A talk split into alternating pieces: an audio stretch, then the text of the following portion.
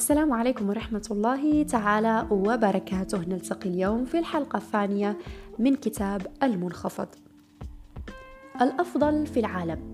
هانا سميث هي المرأة الأوفر حظا في العالم. إنها موظفة في المحكمة العليا وهي الأفضل في العالم.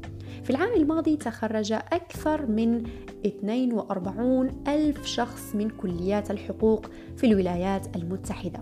تم منح 37 منهم فرصا للعمل كموظفين في المحكمة العليا. وما من شك أن هؤلاء السبعة والثلاثين سيضمنون الاستمرار في وظيفتهم مدى الحياة بعد أن يتموا العام الأول في المحكمة.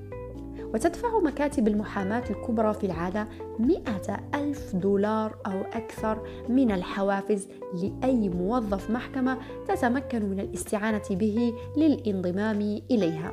يستمر موظفو المحاكم في العمل ليصبحوا لاحقا إما شركاء في تلك الشركات وإما قضاة وإما أعضاء بمجلس الشيوخ.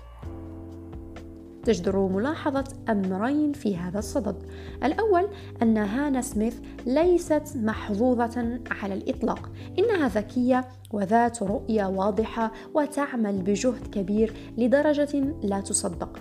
أما الأمر الثاني فهو أن أيا من الاثنين والأربعين ألف شخص الذين تخرجوا من كليات الحقوق في العام الماضي كان من الممكن أن يحصل على وظيفة هانا. ولكن هذا لم يحدث ليس لأنهم لم يكونوا على القدر الكافي من الذكاء أو لأن أصولهم العائلية ليست مناسبة بل لأن السبب في أن أغلبهم لم تمنح له الفرصة هو أنه في نقطة ما في طريقهم تخلى عما كان يقوم به.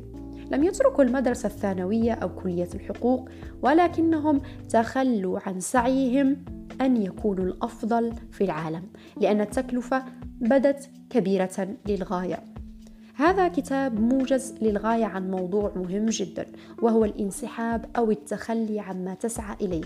صدق أو لا تصدق فالانسحاب عادة ما يكون استراتيجية كبيرة أو طريقة ذكية لإدارة حياتك وعملك. ولكن في بعض الأحيان لا يكون الانسحاب هو الخطوة السليمة. لقد اتضح أن هناك طريقة بسيطة للغاية لمعرفة الفارق بين الموقفين بالإضافة إلى الذكاء ووضوح الرؤية والعمل الشاق لدرجة لا تصدق.